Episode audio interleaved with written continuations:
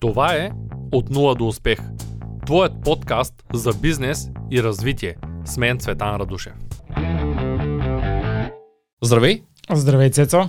Добре дошъл отново в студиото. Добре заварил. Днес съм подготвил една много интересна тема, а именно защо са важни финансите, но преди това можеш да се представиш за хората, които все още не те познават? Ами Калин Христо се казвам, моряк съм на 45 години и от град Чуме съм. В общи линии като професия си от моряците. Да, точно така. Чудесно. В разговора, предния с, с теб, в а, един от разговорите ми с Ангел Тодоров, разбрах, че се занимаваше с финанси и поради тази причина те каня, за да обсъдим защо е важен бюджета за хората и конкретно защо са важни личните финанси. Днес ще говорим само за лични финанси, тъй като ти си наясно с тях. Та, можеш ли с няколко думи да обясниш защо е важно човек да има бюджет? Да започнем от там. Ами искам само да спомена мал- малко моята история в сферата на личните финанси, защо въобще имам някакви издадия, как съм ги придобил. Ами, понеже такава ни е професията и както се сещаш, че нали, всеки моряк е задвижен. Това не е професия, която може да се практикува реално до 65-70 години. Няма начин да си на море толкова години. Хората бързо се изчерпват и реално около 40 години повечето моряци почват да мислят за, за отказване от професията и наистина е там някъде. Но, за съжаление, не започваме да мислим още на 20 как да как това може да се случи. Дори може да кажа, че никой не мисли, че това е възможно. Какви са вариантите да дам пари на държавата и после да взема някаква пенсия, което за мен винаги е било абсурден нали, вариант. И реших, че нали, като моряк трябва да аз да намеря начин да постигна някакъв а, пасивен доход. Естествено, като повечето хора, първо ти влиза в полезрението недвижимите емоти като група. И там първите ми инвестиции, почнах да инвестирам нали, в тази, въобще да се занимавам с инвестиции около 2006-2007. Естествено по абсолютен грешен начин. Първото, което е нали, по собствена логика, с нулеви знания. Вземах съвети от хора, които после разбирам, че нищо не разбират от лични финанси. Като седнеш с който да проведеш разговор, най-добрата инвестиция си е жилището. 99% от хората сигурно ще кажат някакъв такъв абсурд. и така взех съвети наистина и от абсолютно грешните хора, които нищо не разбират и направих някои грешки. Не, че съм изцяло на загуба от първите инвестиции, ама не бяха, не постигнах резултатите, които бих могъл да постигна с повече знания, нали, с правилните съвети, с правилните практики и така нататък като видях, че не ми се получиха нещата и ме фана страх в интерес на истината. И почнах да събирам, събирам, събирам, събирам пари, а, обаче ме е страх да инвестирам, защото и почнах да водя сметки по собствена логика. Сядам, разписвам ги. Нали, пак в сферата на недвижимото имущество. И видях, че аз не мога да изкарам една инвестиция печалба или да има някаква прилична доходност. И си помислих, и си казах, що не мога да се оправям. Имам ги парите, имам някаква спешност, защото нали, такава ми е професията, не мога да събирам. Ако ги държиш до твърде дълго, те ще изчезнат. така в банката, точно така. И реших, че следващия ми ход е да търся финансов консултант. Да ми даде някакви насоки, да ми даде някакви нали, практически съвети. Аз направо списък на всички финансови консултанти в uh, България. Даже бях почнал да се свързвам с някой от тях и както и де. Е, спрях се на Ангел Тодоров като цяло. И с него седнахме, направихме някакви конкретни цели. 2018 може би. Тоест ти първите 10-12 години си инвестирал без да имаш някаква подготовка в инвестициите, ами, купувал си някакви неща, благодарение на да, това, да. че като и повечето... представи си, да, че финансираш и става краха, който влезе тогава, стана международно 2008 година, 2009 дойде в България тази криза и недвижимото ми имущество, цената му, примерно, с 40% надолу. И нали, то се е стряскащо и много хора... Ти продаде ли тогава? Не, не, не. Ами, абсурд. На тия ниските си Успя да как. оцелееш и сега Да, нещата да, са да. както трябва. Тъй като ти казваш Ангел Тодоров списък, ти винаги правиш списък и с обувките, като говорихме с Си- тебе, винаги, да. получих Така е. един огромен списък с обувки, Така е, да. с... а, Тоест ти се правиш предварителни проучвания. Точно така, да. И се стигнал до извода, че без финансов консултант, вероятността да Не направиш... можах да разбера с какво правя грешно и, и установих че, което е абсолютен факт. Сядаш и мислиш, няма, е, той няма и смисъл да ги измисляш нещата, защото информацията е там. Просто аз не бях сигурен къде да я намеря и коя е правилната информация. И така и с Ангел направихме финансов план и си поставих тогава нали, някакви конкретни реални цели. Срокове и суми. Това трябва да се направи. Ето, като ги нямаш конкретните цели, нали, трудно мога ги постигнеш.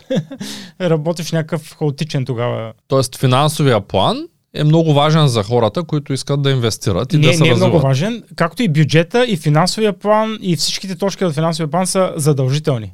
Казвам задължителни, няма закон, който някой да ти го, нали, да те задължава да го правиш, но са задължителни за постигане каквито и да е резултати в нали, финансова стабилност, финансова свобода и така нататък. Задължителни, пак го повтарям. Не е нещо, което е пожелание. Един проблем, като казваш инвестиране, един, един от проблемите, които се срещнал, първия е бил, че си взел информация от хора и мнението на такива хора, които нямат, да кажем, достатъчно познание или нямат никакви резултати. Много често това се случва, слушаш някой, който ти говори нещо, той самия няма инвестиции. Там, Точно но... така е, да. А но... това е масово, това е ежедневно се случва, постоянно хората говорят. Втория проблем, който го виждам при други твои колеги моряци, не знам при теб има ли го е, че те взимат много висока заплата. Точно така е. Имат вариант и възможност да вземат много високи кредити. Да. И тъй като имат висока заплата и високи кредити, те ни, т.е. кредитен лимит, те не могат да мислят за това какво ще правят след 20 години, като старият. И първото, което правят, е прибират се единия път на сушата, купуват си голяма къща на кредит, втория път си купуват голяма, хубава кола, някаква мощна, така нова-нова, той ти си имал ново BMW. Да. И Последния модел беше, не беше ново, как ти? Добре, окей. Okay. Почти ново в дългосрочен план тия хора имат да изплащат къща, имат да изплащат кола, много от тях после се задумяват, имат деца, дават кредитната карта и на жена си, тя пак спира да работи, защото просто не разбират, че семейството не работи така. И в дългосрочен план потъват, потъват, потъват и в един момент трябва някой да изплаща тия кредити и трябва да може да плаща тия потребителските, които жената ги дърпа, защото гледа децата. Тя хората пък по екскурзии по-често, защото имат финанси. от друга страна пък се опитва да компенсира липсата си при децата с това да им купи по-скъпи неща, там телефони и колелета. И в един момент, като ги познавам тия моряци, както казваш, излизайки от активна възраст, те вече са с много големи кредити да. или тук що са ги изплатили, но нямат никакви пари. Това е често срещана грешка и другата грешка е как трупат, трупат, трупат и минава една инфлация и да. всичко приключва. Защото взимаш голяма заплата, ако си да, по-пестелив, да. ти можеш да събираш много от тях. Точно. Обаче ако не ги инвестираш, те няма да ти върнат нищо. Банката има нулева лихва в момента. Да, да, да. Добре, т.е. ти, ти тия грешки срещал ли си ги с да събираш пари дълго време и после да разбереш, че те си губят стоеността. Моряците като цяло, не, не си спомням моряк да е събирал дълго време. Първото, което е, никой няма дефиниция за как, как си подсигуряваме живота. Как, как реално си подсигуряваме живота. Всички моряци, да кажа, винаги има изключение, 95% си мислят, че нали, първото подсигуряване на живота, така наречено, е да си купиш апартамент и кола. И това и ти си осигурен. И, и дори карах и, имаш наскоро едни опреснителни курсове с такива млади момченца, които сега завършват, не са работили още. И нали, винаги това са парти цели. Като работих като по-млад още на, на коризните кораби, темите на разговор бяха това апартамент, плочки и коли. Нямаше друго. Бе. Никой не Плочки бях... имаш предвид на корема, нали? Не, да, точно. Това бяха ама основните разходи, какво ще се правят с парите. А къде ще си купя, кога ще си купя, как ще си купя апартамент. А това е пак да кажем. То всъщност това не знам хората защо не могат да го разберат. Някакси не, не достига информацията. Живота, всичко живота се подсигурява. Финансовата стабилност идва от осигуряването на активи, не на пасиви. Пак да повторим. Апартаментите и колите ни, в апартаментите, в които живеем и колите ни, това са пасиви. Не ни подсигуряват живота по никакъв начин. Дори тези пасиви и, и финансовата сигурност, финансовата независимост идва от придобиването на активи. Какво са активи? Ами тук може би Има трябва да имаш книга книгата, най-вероятно, да, на Киосаки. Може би най-известната книга за лични е, там финанси. горе някъде сега, не знам точно това. Точно така е, това е най-известната книга за лични финанси. Коя? Може да повториш. А, Богат татко, бене татко. Богат татко. Която бене. и първото, което аз прочетах в интересите и много ме впечатли. И там любимите ми определения за актив и пасив какви са, защото имам доста, всъщност, не доста, ма няколко по-популярни. Какво е актив, какво е пасив. Нали, актив е всичко, което ти носи пари, пасив е всичко, което ти взема пари. Ето, много просто определение.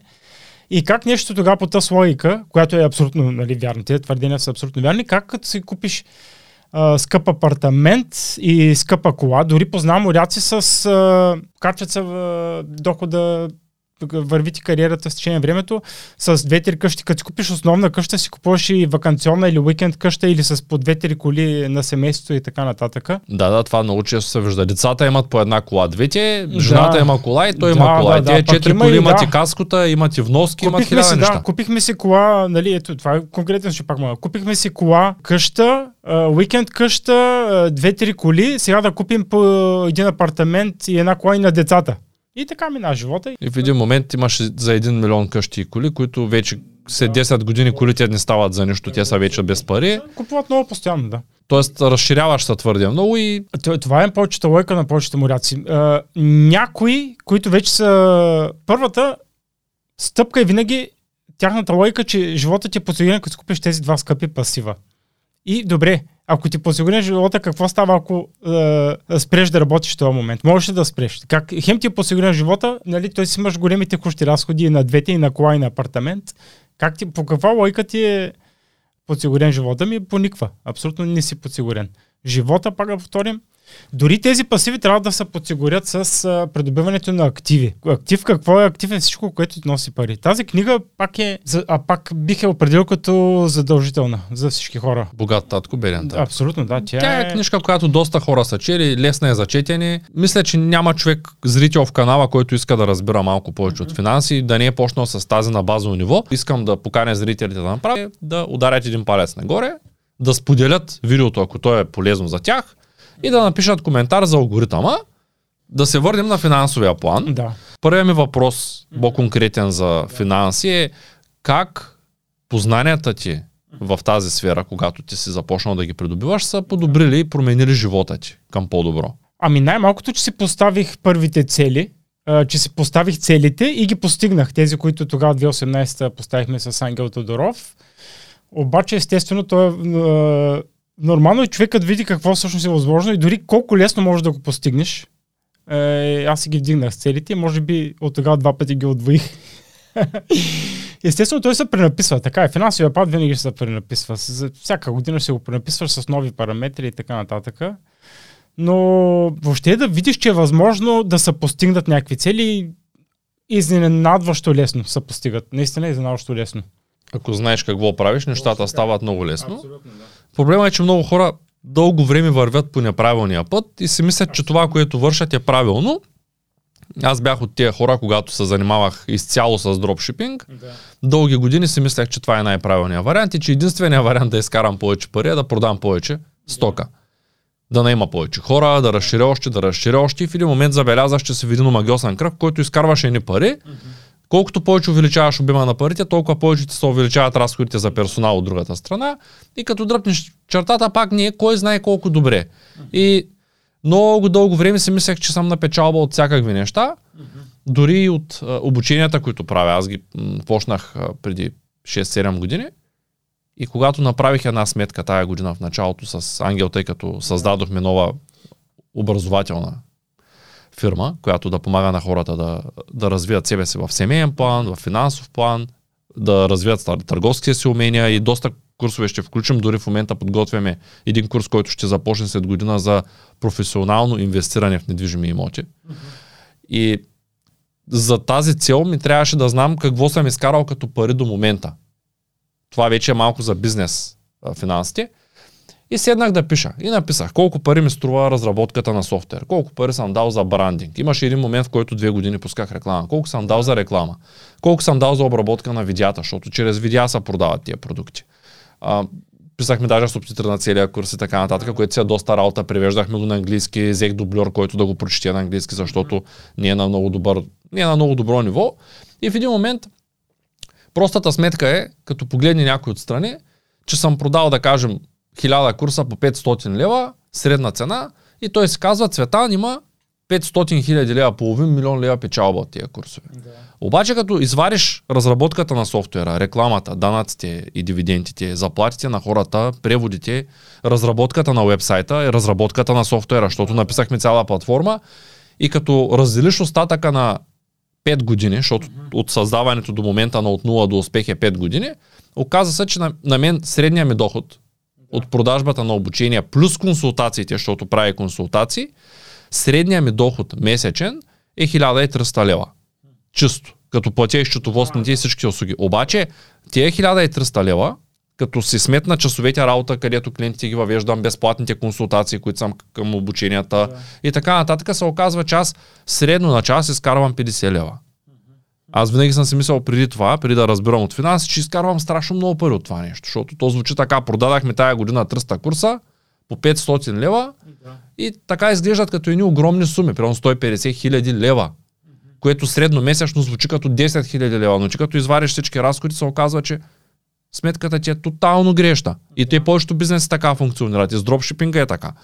И в един момент, тези пари, които изкарвам на час, аз като почна като моята професия, може би знаеш, е софтуер инженер, ако почна в тази сфера да работя, аз почвам на едно добро ниво, ако съм приличен софтуер инженер, т.е. да кажем на средно ниво, Еми, на мен на час ще ми е 200 лева рейта. Доста по-високо, отколкото би било. Нали? Тоест, ако работя. И в един момент се оказва, че ти уж работиш, правиш бизнес, ама си по-зле, отколкото да отидеш на заплата и в 5 часа да свършиш работа, защото в бизнеса няма 5 часа, няма 6 часа. Ти си карал курс по финанси. Да, два Кой- пъти го карах даже. Кой курс по финанси си карал? Ами, Нагел Тодоров. Той е същия, който може всеки един да си го закупи от нас. В момента вече е партньорски. Ангел Тодоров говори за момента. И, И на в- Together съм карал а, семинарите по финанси, да. Финансова грамота. И затова ще питам, но нека да говорим малко повече за курса. А, курса по финанси. Да. Тъй като Ангел Тодоров ти е бил финансов консултант, ти може би си го стартирал, когато е дошъл в Шумен, в началото още. Ами не, малко по-късно го изкарах в интересната. Добре, в момента освен той, лектори са и някои от екипа на Together, като каза Together. Валерия е лектор, Да, може би да. го познаваш. Да, да. А, та, а, как- какво ти е мнението? Как този курс ти помогна? Ами, аз вече бях взел конкретни действия. Честно казано, от разговорите ми с Ангел и при, а, прочитане и прилагане на знанията, определена литература, може би 70% от нещата вече ги знаех. Честно казано, но наистина той е доста философски направен и те кара да си зададеш правилните въпроси. И ти като нямаш правилните въпроси, няма как да, си, да имаш въобще никакви отговори. Да си поставиш дефиниции, нали, да те образова, поне да получиш базова е, грамотност в, е, в сферата на личните финанси. На мен ми надгради зданията, би казал. Ми зададе някои важни въпроса, защото аз бях придобил. Аз, може би, окарах 2-3 години след е, предприемането на някакви първоначални действия. Обаче, при мен се случи много интересно. Като прочетах от една книга и наистина много би се промени мнението за въобще за личните финанси, видях, че нещата може би и да са елементарни. Аз не се спрях. Веднага ми се... Коя книга прочети? Ами и тази, богат татко, беден татко. И наистина ми излезе, ама невероятен апетит. Невероятен апетит към за знание и за беззнание, точно така. И... А какви книги други можеш да препоръчаш?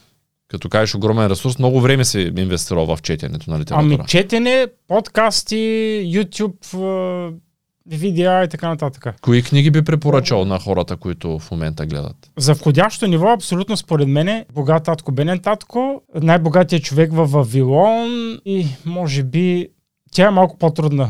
Обаче парите или живота. Тя е всъщност доста трудна книга. Добре, ами Трудно се чете и о, тя е с много практични е, упражнения, които трябва да се правят, но наистина ще ти промени, може би, мнението за въобще за парите. аз съм чел част от книгата, но лично на мен не ми допаднаха тия части с а, сиването на бюджета, за да ти останат пари. Това нещо никога не ми е харесвало. Тоест, а, тая, тая част въобще не ми допадна, ако трябва да бъда точен, тъй като съм на мнение, че ако ми трябват пари и ги нямам, това е мой проблем. Тоест трябва по някакъв начин да осигуря парите, а не да ги свия от бюджета си. Но като изключим тази. Значи на тази тебе гледна- няма да идеята за бюджетиране няма да ти хареса. По не, тази аз, логика. а, аз имам бюджет, следя всичко, знам с колко процента ми се покачват разходите всяка година, как ми е личната инфлация, всичко се следя и се записвам, но мога да ти кажа точно колко ми струва, да кажем, поддръжката на автомобила средномесечно за 5 години назад. Ето, всичко това е смята. на отчетност, да. Да, нали, то, е, то, то си е част от бюджета. Ти трябва да знаеш колко харчиш, колко получаваш и, и да, да си планираш правилно разходите. Ако нямаш правилна отчетност, няма как да стане. Нали, тя си е част от финансовия план. Да, да, да, така е точно. Аз няма как да Отчетността е инвестирам, част ако не знам колко пари ми остават, да речем. Абсолютно, да. Добре, а за по-напреднали каква литература можеш да препоръчаш? Ами, по-напреднали, дайте да прескочим първо това ниво. А на, като цяло на Together наистина са наистина с огромно съдържание и огромни ползи книгите. Те са ос- основно специализирани в областта на личната, личните финанси. И пак казвам, той, че някой ти го препоръчва, не означава, че нещо е вярно. Аз информацията проверявам винаги задължително на различни континенти, различни държави и така нататък. Трябва да се проверяват. Тези книги, които ги споменахме, излизат абсолютно във всички класации за най-добри книги за лични финанси.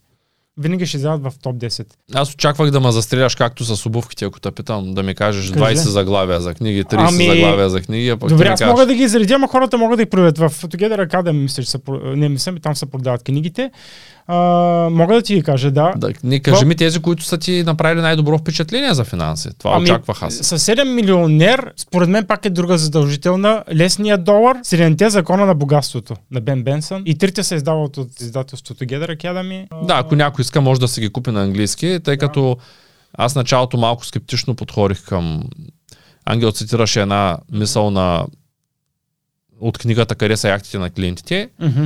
И толкова скептично подходих дори, че си купих книгата на български от Together и я купих на английски, дори се оказа, че е на същата страница и мисълта е същата, просто аз на английски не съм я разбрал. Ага.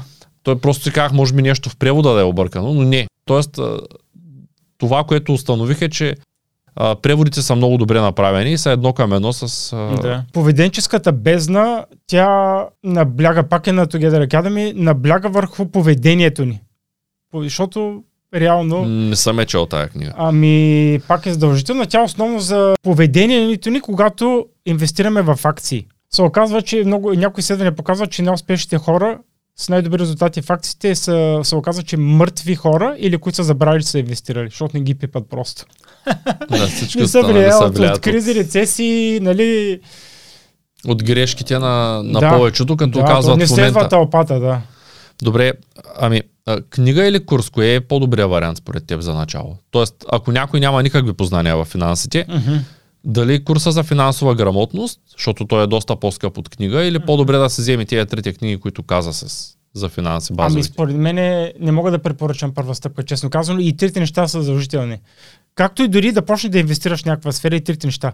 Ако искаш да инвестираш в а, недвижими имоти, и курс изкарай, как се инвестира в недвижими имоти, и прочети книгите и си намери ментор в областта. И трите са, и както и в този случай, и трите са задължителни. Добре, ами, на И как? книгите, и курса, и ментор.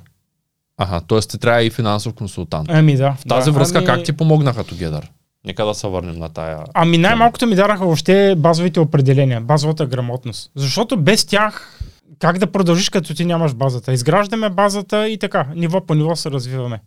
Но най-важното е да въобще да разбереш какво е възможно в този свят. Това трябва да се разбере. Както и какво е възможно в някаква сфера на инвестиране, трябва да разберем какво е възможно. Никой, хората масово не знаят. Първо са на точно на нулева грамотност в отношение на личните финанси и, и не мислят базовите определения. Трябва поне базата е задължителна за всички хора. Ти, те резултатите за това са на лице. За мен една от основните причини да сме толкова бедна държава е неграмотността на, за съжаление, на населението. Хората, е, всички нали, гледам като управляващите, ма те идват от... Те са еманация пак на българите. И те са, с, носят същата неграмотност в себе си. Трябва да стигнем швейцарците по...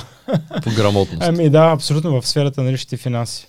А вие откъде черпите финансова литература, какво четете, откъде черпите допълнителна информация, какви канали гледате, оставете това в коментарите, ще ми бъде интересно да отговорят зрителите. Искам да се направя бюджет. Нищо не разбирам от това нещо, получавам някакви пари, как би ме посъветвал да се разпределя финансите, откъде започваме? най-известният бюджет в света, който е станал известен с а, издаването на една книга, мисля, че през 2006 от една професорка от Харвард, Елизабет Уорън, мисля, че се казваше, а, е 50-30-20, който е някакъв по-скоро идеален бюджет. 50-30-20. 50-30-20. Какво означава? Първата стъпка обаче, както и по финансов план, е веднага да започне да заделяме 10%. И си минаваме различните стъпки. Нали? Това е като се, когато си постигнете а, с определена градация, трябва да, да постигнем този бюджет. Дори да е невъзможно на първо време. Така, какво общо има 10% с 50-30-20? Тоест започваме не, не. от Първо, 10%. нали, по финансов план сме започнали примерно някакъв примерен бюджет. Не, ние нямаме финансов план. Така Помогни ли? да го създам. Ами да. да Добре, да. ето, Виж, дай да създадем тогава финансов план. Ами финансов план а, по този, който е в финансовата грамотност. Създаваме финансов план. Добре, значи какви всички- са стъпките всички за създаване кодове- на един финансов план? Може ли да ги... Ами най-добре, аз пак препоръчвам да започнем работа с финансов консултант. Наистина го препоръчвам. Изберете си го по ваши критерии. Добре, нека, нека да импровизираме. Бъди мой финансов консултант за момента. Тоест, как- какво, Добре. какво те е питал твоя финансов консултант, за да стигнеш до ниво, в което да можеш да инвестираш, да разбираш от финанси. Такива базови неща, които да ги нахвърляме. Ами да преговорим тогава финансовия план, четирите му стъпки от този курс. Първата стъпка е заделяне. Трябва да се научим да заделяме. Заделяме средства от тези, които генерираме. От доходите ни, да, точно така. Какъв процент? Започваме с 10. Няма значение какъв ни доход, дори да е 600, 700, 800 лева няма. Трябва да се научим да заделяме. Това е абсолютно най-важното правило, ама абсолютно най-важното правило за постигане какъвто и да е финансов резултат. Как заделяме? Как заделяме пак е много важно. Заделяме по принципа, който наистина абсолютно не може да се заобиколи това нещо. Абсолютно задължително нещо за постигане на финансови резултат е заделяме по правилото плащай първо на себе си. Вземаш заплата, 10% се отделят и оттам нататък харчиш каквото Както ще и точно така.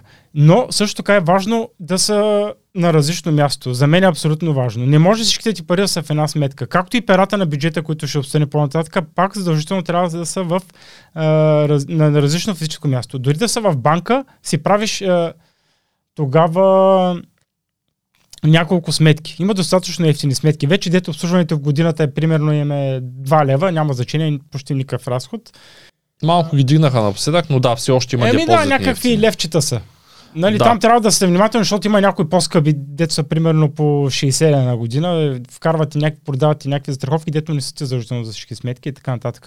Но ги разделяме. Значи, като задължително трябва да имаме минимум тогава а, 4 или 5 сметки. Или чекмежета, както са известни, нали станаха известни чекмежета в България, или буркани, или пликове, или няма значение как ги но на различни физически места. Добре, каква е втората стъпка? Втората стъпка по финансовия план е да започнем да си водим отчетност. Това отнема на много хора, включително на мен години. За съжаление, хората не са убедени от ползите на отчетността. Да, те казват защо да записвам, да си губя времето. Няма човек, който не си взема пари, да не си е задава въпроса къде ми отидаха парите. Няма такъв човек, най-вероятно. И е, второто, което е, ако една информация, за да може да я анализираме и подобряваме, трябва да бъде записана. Как като нещо не го знаеш, ти можеш да го е, анализираш и подобряваш. Добре, отчетност.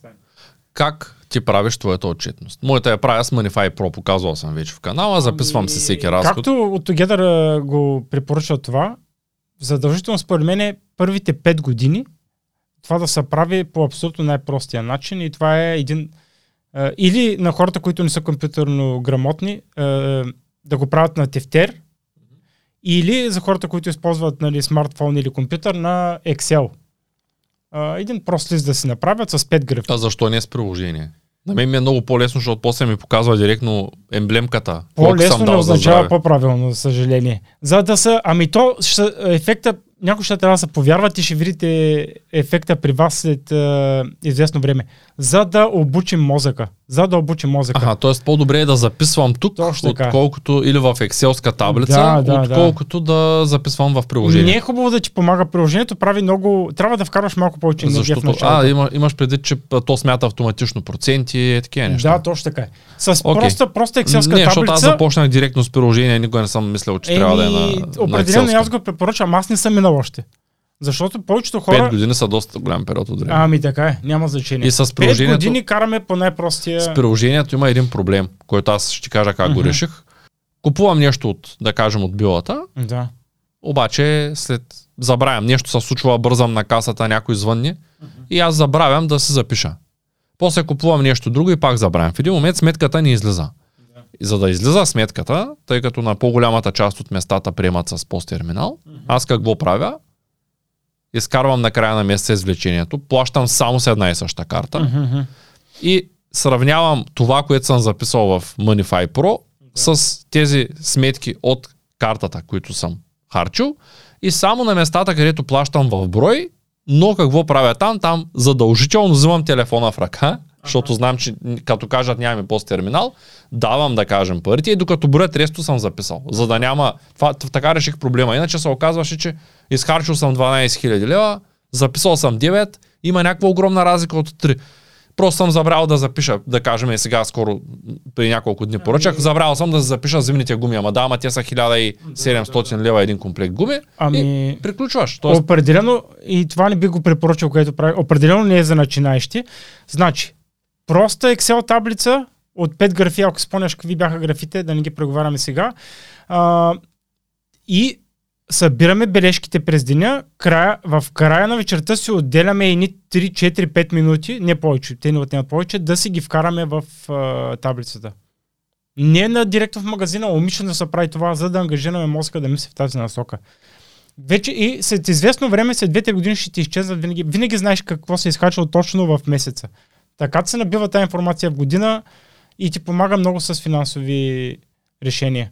супер. Вземането на финансови Добре, решения. да. имаме заделяне, имаме отчетност. Каква Отчетност. е третата стъпка? А, реорганизация, третата стъпка. Реорганизация. Да. Може ли да го дефинираш малко Ами по-подробно? 3.1 е реорганизация на паричните потоци или 3А, така да го наречем. 3B е реорганизация на активи и пасиви. Това са тук по-добре е да влезете наистина в малко повече подробности, но Тоест, м, трябва да си реорганизираме паричните потоци, да, абсолютно. И това, бюджета и тук се прилага реално в тази точка. Вече като знаем- Създаването на бюджет, да. като, като отделяме пари, като знаем колко пари харчим, къде какво отива, после казваме, да кажем, махаме пастичките и тортичките, които едем на обяд, махаме това и това, което всъщност не ни е важно и тези пари оттам ще ги сложим Да. някъде. Това ли е реорганизацията? Така ли, така ли да го разберем? Тъй като много хора казват, аз не мога да си позволя застраховка, да кажем, а, или европейска частна пенсия за 100 лева на месец, в същото време пушат цигари за 150 лева или пият ракия за Ами не, 200. реорганизацията не означава по важност, разходи по важност. Не по важност, ами, Ами- Да, да махнеш част от разходите, които не са толкова нужни и да ги сложиш някъде, където е важно. Ами това бю- бюджета, реално сега, който ще го разгледаме, ни помага да видим въобще какво може да си позволим. Може да се окажете, че вие не може да си позволите е, някое Живота, нещо. който ами точно така е, да. Дай някакъв пример за реорганизация на На паричните потоци. ли? Да. Айде да се върнем на това, като стигнем до бюджета. Ще го кажа, но като се върнем на бюджета. Добре, давай четвърта точка тогава. Това го оставяме точката така. Е, да. Конст... е, Реорганизация пак нямаше го пропуснем на активи и пасиви, защото е много голяма работа. Не можем... Трябва да има специален подкаст най-малкото за това. Реорганизация по активи е огромна тема. Добре, да реорганизация две пасиви. Активи. Само ще го запиша. Да, да. И е сложна работа. Там е, може би ще отнеме години работа. Докато разберете какво точно ви Да, трябва. точно Окей, така е. дай така. И въобще трябва да разберем какво е актив, какво е пасив. Добре, ти го каза няколко пъти, но да, трябва да почнем да го осмисляме. Ами че много хора си повтарят тази мантра, че Имат скъпа кола и той е жилище, актив. и- Да, и жилището, в което живеят им е актив. То може да бъде актив, ако, ако го ипотекираш и ползваш парите за нещо. По принцип, За да, работа. Може, може да са, но в повечето случаи не са. В повечето случаи Както хората. и да. Да. Как, както казах Христо Мгм. от, а, как се казваше, фирмата за емотите. Да. Сещаш ли се? Българ Капитал. Българ Капитал, той казва, че стоят върху гарния с пари, ако имат жилище, което не е ипотекирано. Да, той той да. смята, че стоят върху гарния с пари. Добре, По принцип е така. имаме така е. финансов план и имаме 50-30-20. Какво Мгм. правим сега с тия 50-30-20? Добре, четвърта точка на финансовия план само. Ре- Реорганизация на пасиви активи. Не, четвърта точка е работа по увеличаване на доходността. Аха, добре, защото аз преди малко си мислех, че ми казваш не, за 3-1 е реорганизация на Аха, паричните 3-1. потоци, 3-2 е реорганизация на активи и пасиви, 4 е работа по увеличаване на доходността. Добре, аз пиша какво И да това, кажеш. тези процеси и четирите са винаги постоянни до края на живота ни. Така, добре, работа по доходността. По увеличаване на доходността, точно така е. Там Така. пак е в, две- в две графи професионално и личностно развитие. Добре, пиша Първото 4, е- 4-1, пиша да, професионално. и личностно. А, 4-2 бих казал личностното развитие е игнорирано от повечето хора.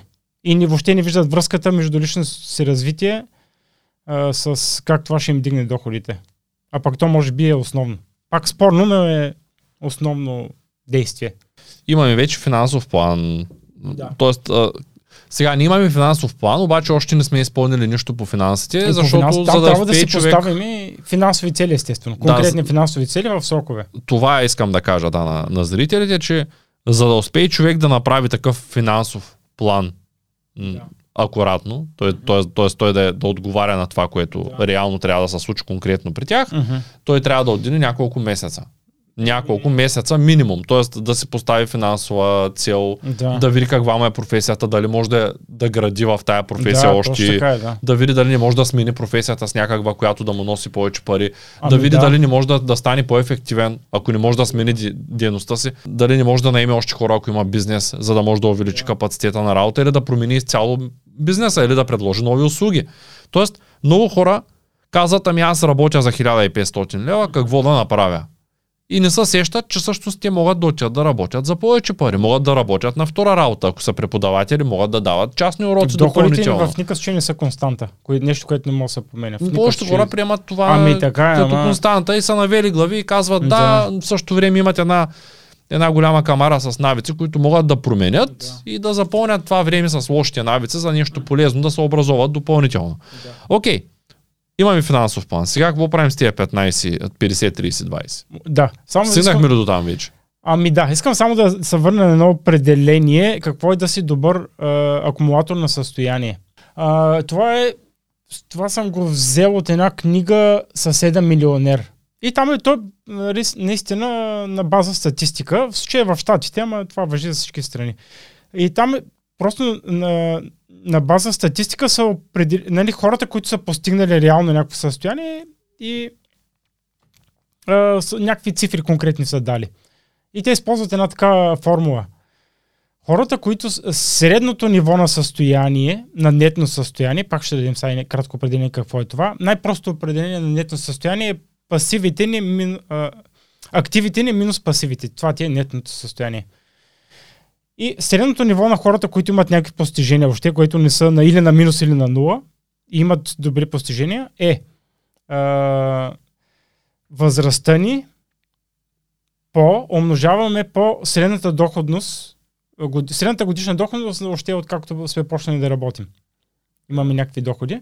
Примерно ако си на 40 години се оказва, че средната ти доход годишна е, да кажем, 15 000 лева. А, Получаваме някакъв резултат. Да кажем 500 хиляди. Добре, да. И го разделяме на 10. Това е средната доходност, постигната от хората а, и най-масова.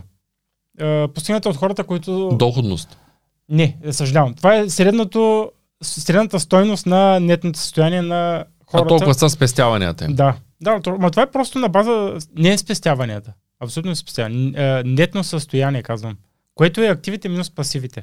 Добре, дай да отворим една скоба, за да могат всички, които не са разбрали, да разберат. Естествено, знам, че въпросът е спорен, Да. кое е актив и кое е пасив, но все пак го обясни така, както ти би, ти би го разбрал. А вече който иска, ще се намери допълнителна литература, ще се запише на обучението ни по финансова грамотност. Добре, сега ние практично да извадим в случая, макар че реално е пасив жилището, в което живеем, ние практично да го извадим, защото то може да е актив. Ако е изплатено, може да го ипотекираме, може да се продаде, да го, да го ликвидираме, за да вземем някакви пари, които са ни потребвали и така нататък. Може да бъде разгледано и като актив, но при никакви положения, това пак е друго правило, личното жилище, ако го разглеждаме като актив, не трябва да надминава 20% от а, а, стоеността на активите ни. Демек, то се обезпечава, да. 20% лично жилище трябва да се обезпечи с 80% други вид активи. Как точно ще го дефинираш това? Ами, примерно Това имаш... означава, че ако има апартамент за 100 Ако- 000 евро, трябва да имам още 800 000 евро активи. Или там. Так, не, по 4 се получава, значи още 400 хиляди евро Да. в активи, да. 4. 200 хиляди лева апартамент трябва да имаш още 800 хиляди лева в Да. други вид активи. Добре, за да говориш актив. Не за Или? да говориш актив, за да, за да бъде обезпечено. Не, то пак може да се води като актив в личното жилище, защото може да се монетизира. Реално може да изкараш някакви пари от него, дори да го продадеш, ако се наложи. Да, можеш да го ипотекираш и да го продадеш доста бързо. Ако е на Имат тук място. леки разминавания с това, което казва Киосаки, но да, е, пак обяснихме защо. Защото като имаш така наречения актив, тя колата може да се продаде и да, когато ти трябва нали, някаква сума пари, може да се предеш в колата и да ги използваш. Значи от тази гледна точка може да е актив. Добре, и приемаме, че колата и жилището, в които живеем и които са ворят пасиви, могат да са активи. Може да заложиш, Да, защото да могат е да се продадат, нали? може да продадеш или да ипотекираш, т.е. те са потенциални активи. Да, да. Тъй като не ни носят постоянна доходност, не са ворят активи, по-скоро са пасиви, защото и колата има нужда от поддръжка, и Да, жилището да. има нужда от поддръжка, има нужда от данък, има нужда от застраховка и така нататък. И след като знаем всички активи, предполагам, хората трябва да знаят, че за да намерят нетното си състояние, трябва от активите да изварят пасивите, като пасивите са кредити, които притежаваме и останалите пасиви, които могат да намерят в книжката Съседът милионер, в курса по финансова грамотност, в интернет има достатъчно информация. Тоест, сега няма да изброяваме пасивите 2 часа, да, тъй като човек има различни пасиви. Добре, а, след като имаме вече тази формула калкулирана, какво е следващото, което можем да направим? Значи стъпка? едното ниво, пак казахме, средната стойност на нетно състояние от хората, които са акумулирали, успели въобще да акумулират състояние в щатите е по тази форма. Годините по а, средната доходност а, делено на 10. Резултата го разделяме на 10. Добре.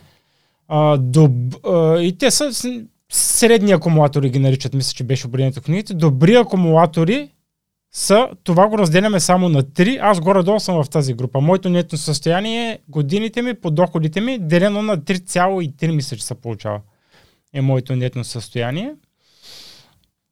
А, аз в случай имам само един кредит като пасив и други пасиви нямам реално. Много добри акумулатори на нетно състояние са годините по средната ни доходност. И всичко Това нагоре вече е супер. невероятен резултат, да, който реално всеки може да си го постави като цел. Годините по Не, средата. той на дори резултата делено на 10 би казал вече е някакво по, добро постижение. Дори първото ниво е добро постижение, защото много хора и не достигат и това ниво. А те повечето хора целия си живот живеят в дълг. Ми така е, Или да. живеят на нула. Да, те, да. Които, са, които казват, аз съм най-честия, нямам Ами никакви да. кредити, те обикновено имат... Първият финансов ход, кафе, купуваме си, както повечето хора, апартамент за 100 хиляди, купуваме с кредит, той ни излиза 250 хиляди. Какво излиза? А, 100 минус а, 250 хиляди, директно си на минус 150 хиляди. И как излизаме от този състояние? Ами то големия, Нето състояние е минус 150 хиляди. големия проблем е, че много млади хора се свързват с мен точно с тази идея да изкарват много пари. Гледали са там, че с имоти се изкарват пари и в повечето случаи се свързват вече обречени. Тоест, а, той започнал работа, след една година е изтеглил кредит, да кажем, с висока вноска, която вноска му е половината от дохода буквално за кредита. И ми се обажда и казва, аз съм супер, защото вече успях да си купя жилище и кола.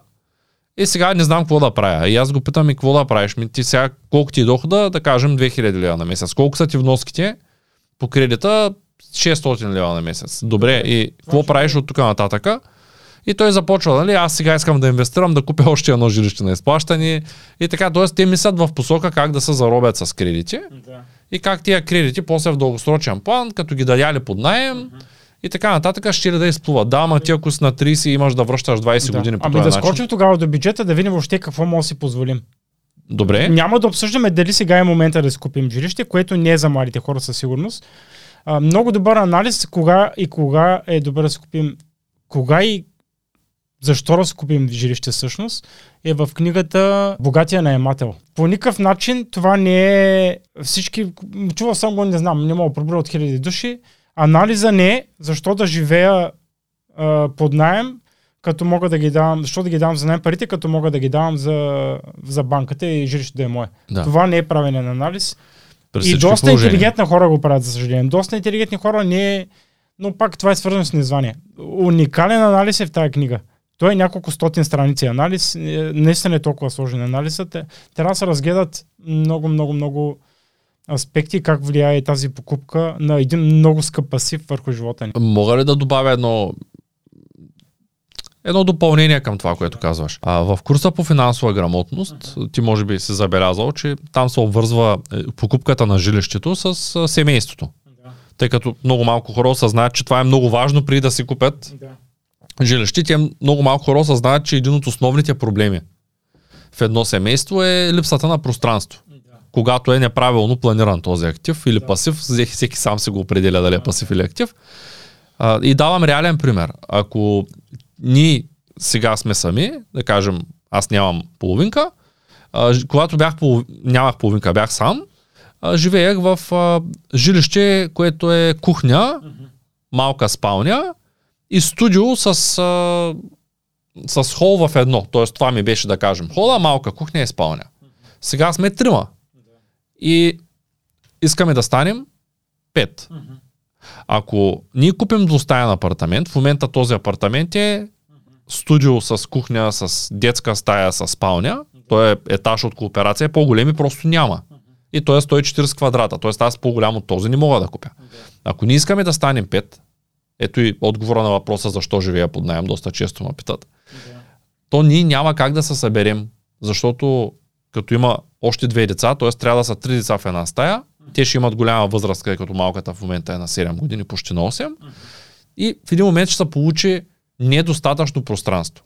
И ако аз съм го купил, ще трябва или да преместя студиото, за да имам още една спалня за децата, или ще трябва да взема по-голямо жилище. Тук идва големия проблем при повечето хора, когато планират такъв тип. Един от проблемите. Такъв Те тип са пасив да са много, да. Да, но този е основният проблем. Аз затова казвам, че е основния. Да кажем, а, сам човек казва на мен не ми трябват повече от две стаи, купува си двустаен, прави му един много як ремонт, Да. има да дава вече към банката, Е, ремонтите са пак част от анализа, да, защото със сигурност. под найем няма да ги правиш. Точно така, той човек си купува кола като за сам човек и прави план- планови като за сам. Утре стават двама, после стават трима, не планират, че искат да имат, да кажем, две деца, а не едно. В един момент непланираното пространство и направения скъп ремонт, защото ремонтите в момента са ужасно скъпи, както знаеш, се оказват голямо бреме, защото човека осъзнава до някъде, някои дори не осъзнават, че имат една стая хол и там са пет човека. Ами то не е възможно да съществуваш нормално и да се чувстваш добре. И тъй като имат да изплащат към банката, наляли са 20, 30, 40 хиляди отделно за ремонт, някак си не им се продава, защото са много на загуба от това нещо. И отиват другия проблем. Отделно, че като се появят децата, ти ако не си предвидил колко пари струват децата като разход, ти като нямаш идея, ти се увеличава разхода и ако не ти се увеличи прихода и ако в същото време има инфлация, ти не можеш да си позволиш по-голямо жилище. И ето там се щупва калкулацията. Затова моето предложение към всеки млад човек, който те първа иска да си купува жилище, е да си го купи тогава и само тогава, когато е сигурен вече дали ще има жена, защото някой може да предпочете цял живот да е сам. Колко деца ще има, поне да, или ако ще го купува, има парите и така вече се е засилил толкова сериозно да го прави, той да предвиди поне жена с две деца, ако е сам. Защото ако не го направи, той рискува да има сериозни финансови затруднения в бъдеще или да купи неправилното жилище. А както знаеш, това е една от най-сериозните инвестиции в живота на всеки човек, покупката на жилище. Колко хора познавам, дето си купиха жилище, им се наложи да сменят града. града, говоря. Да се преместят или пък в друга държава. Ама както и да е. Анализа, тази книга много ще ви помогне наистина и не, в никакъв случай не е това. Защо да плащам на банката, а, за, защо плащам за найем, като мога да плащам на банката и да си го придобия. Дори погледнато философски, а, с много малко математика, ако едно жилище като това, 140 квадрата, струва 300 хиляди лева, един нормален освежителен ремонт, да кажем, е 40 хиляди, защото не можеш да го купиш перфектно, ако е 10 годишно. Ако пък го купиш до ключ, пак трябва да го довършваш. Да кажем, че ремонта му е 20% от стойността, 40 хиляди. Ами че ти с 40 хиляди дори в на, на малко по-висок найем ти ще живееш поне едно 7-8 години. Тоест на теб ти е по-добре вместо, да, ако не си сигурен, че това ти трябва, да го наемеш за 7 години, докато си сигурен какво ти трябва, отколкото само освежаването, прехвърлянето, таксата на банката и така нататък да са ти колкото 10 години найема. Няма смисъл. Въобще пък като си млад, въобще не знаеш къде искаш да живееш, каква част на града, И това също е голям какво проблем. общество искаш да участваш. Това са, нямаш такова знание, 100%. Да, имаш, Така. имаш едни такива мисли от рода на центъра е най-доброто място, Точно така е, София да. е по- по-добре от Шумен, Да, да. в един момент почваш да Всичко ме е осъзнаш. и така нататък. Добре, да, Ами- каква е следващата стъпка, която хората трябва да предприемат? 50-30-20. Все пак ни е темата на подкаста, да. Това, какви са трите пера 50-30-20? Значи дохода го разделяме в три пера. 50% е основното и най-важното, е, най-важното за нуждите ни, затова се и казва нужди. Пера нужди. Така, 50% нужди. Да, отиват нужди. Тоест на конкретна заплата 1000 лева, 500 лева отиват в графа нужди. Аз пак казвам, препоръчвам, ама да се върнем на раз, физическото разделение на парите. Наистина, като вземе заплатите, плащаме графа за деляне, която в този случай ще е 20, както може би хората вече се досещат. и да ги разделяме физически парите. В различното бурканче, в различното чекмеже, в различната стая, в не знам, няма значение. Сега нуждите не ги разделяме, нали? Разделяме ги, не. Вземаме заплатата, Ами, така е, защото аз лично винаги съм се обърквал, ако са на място парите. И забелявам, че при повечето хора е така. Добре, може би аз смятам по-добре, никога не съм го спазвал това нещо. Ами, за мен е задължително. Добре. Отиват си сметка, така ще наричам. Нали, някои банки дори сега позволяват Да, да, да, си имаш по...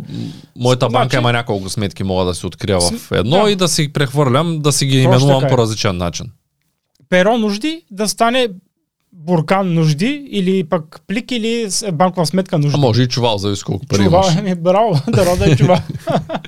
Окей, нужди. 50% нужди. Нужда какво е? Това е всички разходи, които са ни абсолютни задължителни за въобще за оцеляването ни, би казал. Да, режийните Подслон- разходи. Режийни, да. Подслон, а, тук е графа здраве. Аз тук слагам и графа за страховане. Абсолютно.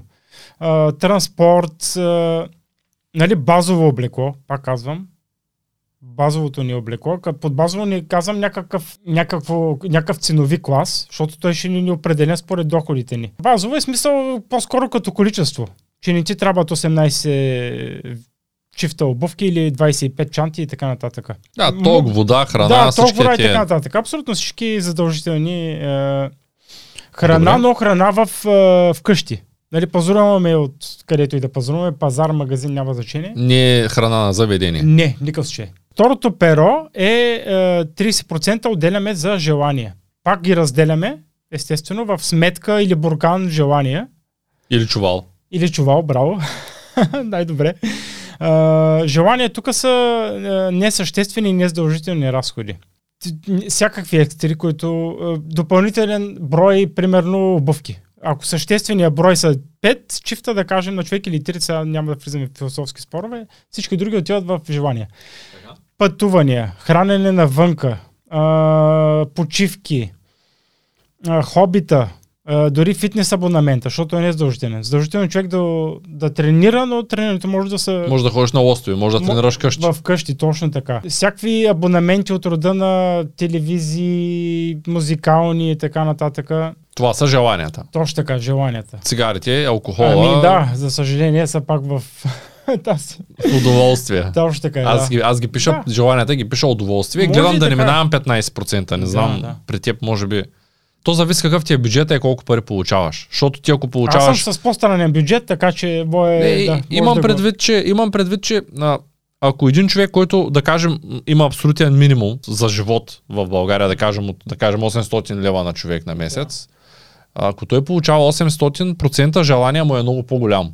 Защото той, ако си купи една кутия цигари с 800 лева на ден, процента желание веднага се покачва на пазата на 800 лева. Ако обаче той е същия човек пуше една кутия цигари, но взима 10 000, процента му пада. И съм забелязал, че колкото повече ми се увеличава дохода, ако си, не си променям начина на живот особено много, желанията ми като процент намалят. Тоест, ако ти взимаш 10 000 лева на месец и решиш да отидеш два дни на спа, няма да ти, кой знае какъв Ема, проблем, така, ще влязат 5% разход, а пък два Но- дни на спа с 1000 лева заплата Да, ама приключваш. много хора си качват така нареченото качество на живот, като тръгват на по-скъпи ресторанти, купуват си по-скъпи, хората на по-скъпи почивки и така Да, нататък. да, да, затова е важно да го следим. Ами и аз да, съм забелязал, че, че при мен това ниво винаги е 15-20%. Браво. Повече не отивам каквото и да Супер, правя, както и да се супер. отпусна. И дори при желание пиша да кажем, ето сега ще ходим утре в Стара Загора с екипа. Аз в желание пиша, ние не си го пиша по работа, пиша това, че искам екипа да изкара известно време заедно. И това, че наемам хотел на всички, вечеря за всички, т.е. те като са доста хора, ти имаш доста голям разход. Не го пиша бизнес, защото би, би, би трябвало да го пиша бизнес това. Обаче аз пък съм с детето и с годиницата ми и така нататък. И там отивам и някак си пиша си го желание, защото аз мога да се лиша от това нещо. И тях мога да ги лиша. Мога да кажа, виждаме се и се прибираме. Мгм. Правим един зоологически парк заедно, Да, тимбилдинг. Но е друго да останем някъде. И затова казвам, имам желание да останем. Нали, така е хубаво човек да се определя, да ни казва, аз цигарите ги пуша, защото съм пушач и без тях не мога, да осъзнава, че това е пожелание. Тоест ти можеш да е, отидеш на Това е ресторант. негово желание. Няма значение, че си пристрастен в случая. Това е по желание го правиш. По Да, да. Да не минаваме с номера, че ние можем само на хляб Да. и сол. Нали? Това вече Да, отива да, на да. нездравословно и това си е нужда. Абсолютно, да. Добре, окей. Здравословното хранене е нужда на човек. Здравословният начин. на Не е желание, нали? Не, не, Както и движението. нужда, да. Добре, имаме вече идея за нуждите и желанията. Да. Тия 20% за какво останаха? 20% пак повтарям, разделяме ги. И това е, това е първото плащане, което правим, е в а, сметката буркана, чекмежето, чувала, както каза, а, който е а, за деляне. Това е всъщност спестяване, но аз не харесвам тази дума спестяване, защото малко не става е, точно какво се Заделяме целово, целово, целово заделяне или може да я наречем спестявания. Така, как се заделят нещата? Имаме вече 20% Ами, значи от тези 1000 лева, 200 лева отиват за а, за заделяне. целово. Основно за инвестиране. Основно за инвестиране Добре, ти и твоите, за осигуряване на финансова стабилност. твоите 20% как би ги разпределил? Ами, В момента как ги първо, ами, виж, то, това, се, това се обсъжда с финансовия консултант в точка 3.1 реорганизация на паричните потоци. Задължително първо е, аз бих направил а, да си махна мръсен заем. Първият ми финансов ход бил да си махна някакъв с 20-30% годишна лихва, които са много популярни, за съжаление. Ако някой има бързи кредити. Ами да, бърз кредит, това да го изчистя него. Вторият задължителен ход от тези 20% е да отидат а, за запълване на а, буфера ни, финансовия ни буфер, или а, някои хора го наричат аварийния фонд. Пак да преговорим, то е, трябва да е от 3 до 6 месечни разхода. Тоест трябва да имаме пари, за да може да покрием поне 6 месеца от нашите нужди, ако са случени. Точно така е. И това е пак хубаво да е в отделна банкова сметка, за да не се пипа този буфер. Значи, като минимум трябва да имаме колко буркана или банкови сметки.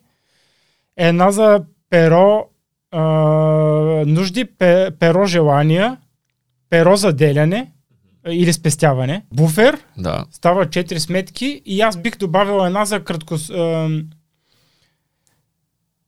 за да се отделя там краткосрочно а, събиране с цяло инвестиция.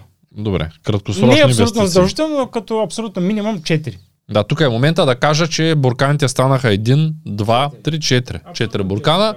Ако искате да получите 4 буркана или не искате да получите 4 буркана, оставете коментар в видеото.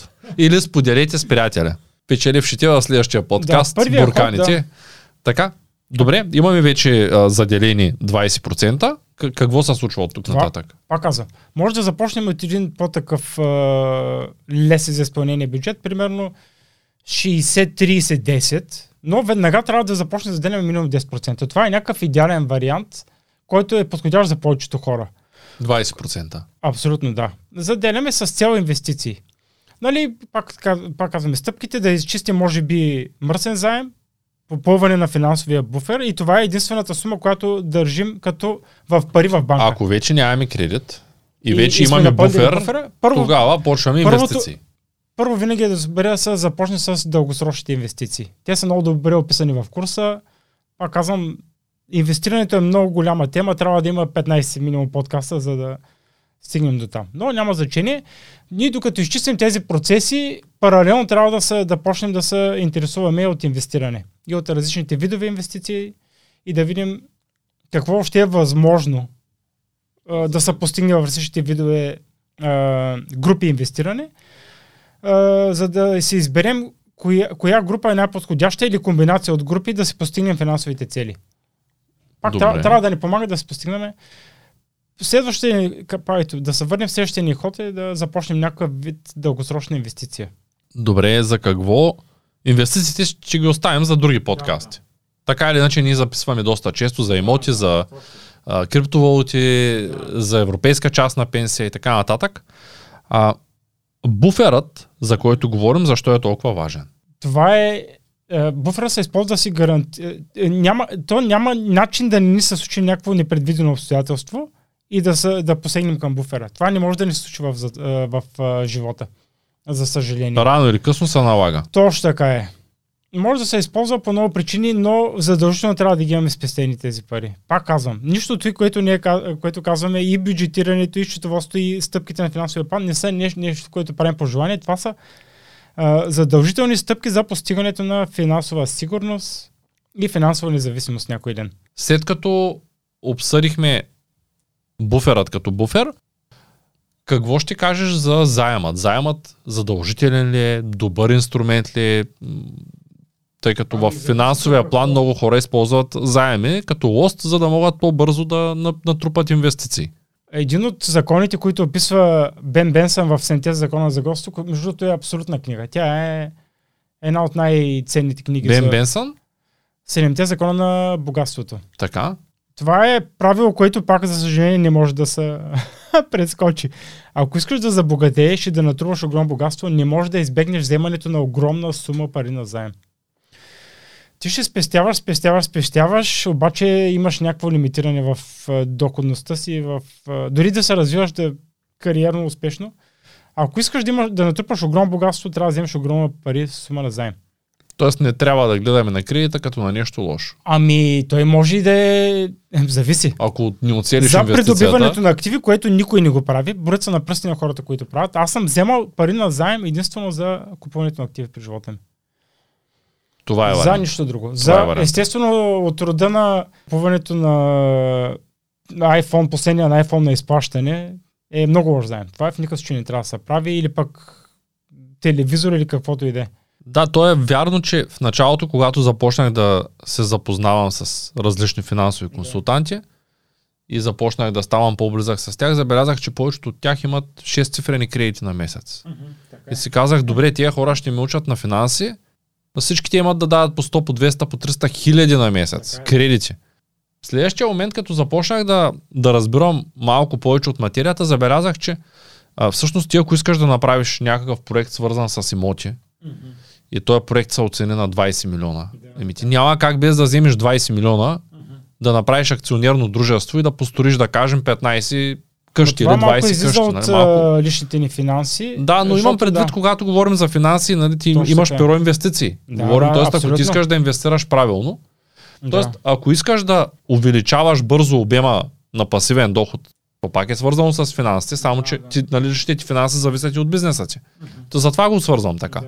Нали, ти трябва да вземеш някакъв кредит, ако искаш да правиш нещо по-голямо и да можеш на голям обем да го върнеш. И за да си изпълниш по-друго, по-бързо финансовите цели. Аз не, не видях как, не видях просто начин а, как се постигнат целите в, нали, в срок, който си бях поставил, мисля, че беше 7 или 8 години, без вземането на огромна сума, е, огромна, доста голяма сума, а, доста голям заем.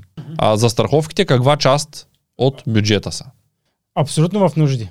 Макар и хората, дори да ги отричате като някакъв... Това е нужда, това е абсолютно задължителна нужда. Вся- всеки, всякакъв вид застраховане. А, там, в, а, значи, включвам а, на цялата ни собственост. Значи, на жилището трябва да има застраховка, на автомобила трябва да има застраховка, включително и каско. И най-вече на тялото ни, което потенциално може да бъде най-големия ни на здравето ни и на тялото ни. Най-големия ни разход. Там може да акумулираш много бързо милион, два милиона сметки. Те са абсолютно задължителни. Здравните, които са само здравни, които ти плащат болнични сметки, ги вкарваме в бюджета 50%. Каското в бюджета 50%. Застраховката на апартамента в 50%. Това е доста полезно, И по никакъв случай не е графа желание. Това са задължителни. Абсолютно графа нужди са си. Добре, какво друго можем да добавим по темата? Ами, аз обаче не бих препоръчал на хората. Това е за средностатистическия човек. Ако, има, ако сте по-амбициозен и значително по-бързо да, си, да постигнете някакъв финансов резултат, аз бих е, разбил бюджета по-скоро 50-20-30. Нужди 50, за- запазваме нуждите, 20 желания, 30 заделяме с цел инвестиране. Спестяване 30% или 45 нужди, 25 желания, а, 30% а, отиват за спестявания. Те затова и най-богатите хора в света са минималисти обикновено. Нямат 5 часовника, Еми, 5 така е, излишни да. чифта обувки, 5 автомобила и така Това е нататък. описано Като, много добре в Съседен милионер. като, точно така, като, като изключим тия, които са шейхови, те просто там, те си извират парите от земята при Ами, тях и ами, там няма е, никакво да. значение. Той си купува най-скъпата Ами, виж, кола там- и после след два дена пак е събрал за не може да гледаме там първото, което е абсолютно диктатура при шеховете, не може да гледаме начин на, им на живот. То никой не ги застрашава техните доходи, защото там е, те са собственици на държавата. В една диктатура те, те заграбват всичко. Там, те имат шехове и поданици. Няма, то нямат, те нямат реална конкуренция, никой не може да ги измести. Да, да, т.е. тия правила не въжат за хората, които печатат пари. Абсолютно не. Въжат само за хората, които се налага да работят за тия пари. Еми така, ние в случая разглеждаме този бюджет нали, за нормален човек, който ходи и взема, примерно ходи на работа, взема заплата или някакъв по-дребен или среден бизнес. Едва ли Елон Мъск следва е такъв тип бюджетиране, да, точно така. Ами не, най-вероятно той има да дава повече, отколкото взема. Най-вероятно се разширява постоянно, защото тия повечето големи компании винаги разчитат на огромни кредити, на помощ от правителството, на... Да, аз съм напълно убеден, обаче, че той не, не, не харчи пари за глупости. Едва ли му остава време да изхарчи пари за глупости. Той няма време, да, той е един от най- Доста... работещите хора. Да. 15 години бил работил по 115 часа на седмица, без да спира. И после някой казва късмет. Добрия късмет пак е книга на Together, пак е много я препоръчвам. Какво всъщност е добрия късмет? и, и бюджетирането трябва да разберем, че за съжаление е задължителен, задължителен инструмент за постигането на финансов резултат. Няма как да го заобиколим. Както и застраховането, но всичко работи в контекста едно на друго. Те работят, бюджета работи в контекста на финансов план. Не може да правим само едното или другото. Нали? Може да разгледаме примерно и, и така реално разбираме какво може да си позволим. Какви дрехи може да си позволим, какъв най може да си позволим, какво жилище може да си позволим. Може да дадем тук и някакви други инструментчета, които могат да се използват в бюджета. Примерно инструмент за кола, за купуването на кола или някакви допустими инструмент за определение кое жилище може да си позволим, без да коментираме кога може да си го позволим. Примерно за кола, една от най-известните такива инструментчета се казва 2410. Както и Together препоръчваме, нали, да се, е, и аз препоръчвам и те, препоръчваме да се купи колата с, на, на, на изплащане. Е, Първоначална вноска 20, това е 20. 20 20 означава първоначална вноска 20, или наше самоучастие 20%, изплащаме я за 4 години, като е, десятката е не ни всичките разходи за автомобила не, не минават 10% от Стоеността на колата ли? не от дохода, не, Нашия от, доход. от нашия доход. Значи влизаме в процент на... Може да влезе в графа нужди автомобила, естествено, но не минава 10%. От нуждите. Точно така. Тоест- Не, не, от целия бюджет. Но от целия ни бюджет вкарваме го в нужди, но Е, то тогава ще не заеме 20% от нуждите, ако тя са 50. ами така ли за сметката? Добре, така да е. Кофти. Еми, кофти, ама. Примерно, апартамента може да от тези нужди а, а, ипотеката или найема 20%, не от, от целия доход, извинявам се. Тоест а, 40% ще бъде от, ако разгледаме нали, от самия процент нужди. 20 за автомобил, 40 за, за жилище. И, да. И останалото е за сметки и са- храна. или така пак ли? ако гледаме от целия доход, с, а, 10% максимум автомобил, 20% максимум за жилище. Нали, виждал съм случаи, които само автомобила ти гълта 60-70% от дохода. Особено при по-млади момчета се забелязва това, което е безумие. Абсолютно безумие. Това е. Да, ти Без обичат, грам грамотност или пък... обичат да се купуват, както обича да казва моя сервис, Мгм. много кола за малко пари. Купуваш си Да, някой да. много мощен автомобил, който е 20 годишен. Точно така е луксозна марка обикновено и така нататък. Да, и после той почва да се разпада в ръцете ти, защото е на 1 Да. милион километра и ти Да, започваш да, изхвърляш едни 2, 3, 5 хиляди лева Да. на месец и живееш само за колата. Всичко, Да, което да. изкарваш, се връща обратно. Да. И така, А между... самия автомобил, извинявам, че те прекъсвам, самия автомобил трябва да, не, е, трябва да е около 10 и 30% от годишния, между 10 и 30% от годишния ни доход. Тоест, при годишен доход, при месечен годишен доход 12 000 лева, пак да работим с тези 1000 лева на месец, а, 30% какво са падат? Не, повече от 4 хиляди 4000 лева. 3600 да, точно да. Да. 3600, което реално, ако е такава малка сумата, Съвсем спокойно може да си купиш една часунова корола за 6 години на изплащане с 3000 лева на година. Но няма, 3600. ще, на, ще нарушим по-важното правило да не мина 30% от годишния ни доход. Брутално ще го... Ето това е много подвеждащо. Много хора се подвеждат, че при една покупка, че аз мога да си го позволя и ми влиза и не го усещам. Ма не е така. Никога в никакъв случай автомобила не трябва да ти... Ако искаш е, чисто нов автомобил, колко ще струва тая корола? Да, за нова ти говоря. 40 хиляди ли? Да кажем, ако тя ти е на 4000 на изплащане, с първоначалната, да, с, ако няма оскъпяване, те сега ги пускат. Така 40 000 лева, да. Точно така, значи ни трябва доход 10 пъти по-голям, 120 хиляди лева на месец. На, на година. На година, извинявам се. 120 хиляди на на година. Точно така е. За да си позволим Toyota Corolla. Точно така е. А повечето случаи хората правят така. А в купуват си- заплата 1000 лева или може да се го купиш, то не знам дали ще и финансира и банката, ще бъдат потребителски кредит. Може да- то е варианта ще Има е потребителски потребителски ти отиваш направо на зануляваща. Какви финанси ще останат? Ема, ако Кола с потребителски. може да, абсолютно може да се купи. Пак казвам, може да се купи, но Няма ли лихвата ти е много голяма там? Не. А, фактически, специално при втората употреба имам приятели, които са го смятали, аз не съм сял да го смятам да. лично, че при потребителския кредит излиза по-ефтино, отколкото финансов ризик за автомобил втора употреба. Да, търся, си, търся си Manify, просто исках да Ами- покажа нещо, за да... Възможно едно, пак казвам, едно действие има в контекст на система от действия. Ние в същото време събираме и пари за инвестиране. Защо Добре, не ами- даваме цялата сума за колата? Може да инвестираме с тези пари. Винаги идеята ни е колата не излезе 0 лева, които след време, след известно време може да се постигне от всеки човек. Ние с теб един път спорихме по тази тема и, и твоите думи бяха, аз ги имам парите, защо да взема потребителски кредит, примерно, за автомобил втора употреба. Там високи лихви дават. Ама няма значение. Това пак са много ефтини пари. Няма значение, аз съм вземал потребителски на 4,5. Сега може да се дигне малко и на 5 и на 6 ден няма значение. Защото ти каза в, същото изречение- в същия разговор, каза, че много, аз мога да умножавам пари. Така е. А защо тогава, примерно на 100 000 лева автомобил, да, с 20 000 самочастие или на 10 000? Защо другата сума да ни я умножим и да не излезе, е, да не излезе автомобила 0 лева? Всеки човек, който почне да гледа към цел инвестиране, рано или късно ще се научи как се умножават пари. Всеки човек може да го направи. И затова не купуваме никога автомобил, абсолютно никога не даваме цялата сума.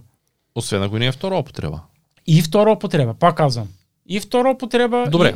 И, има финансиране. Това, Добре, да това кажем- е много добре описано в а, съседа милионер, мисля, че беше. Да. Добре, нека да, нека да направим следния експеримент. Ето, искаме да се закупим един среден клас автомобил, не е много стар, да кажем, не е много нов, 7, 7 годишен, да кажем, да кажем сумата е 20 000 лева.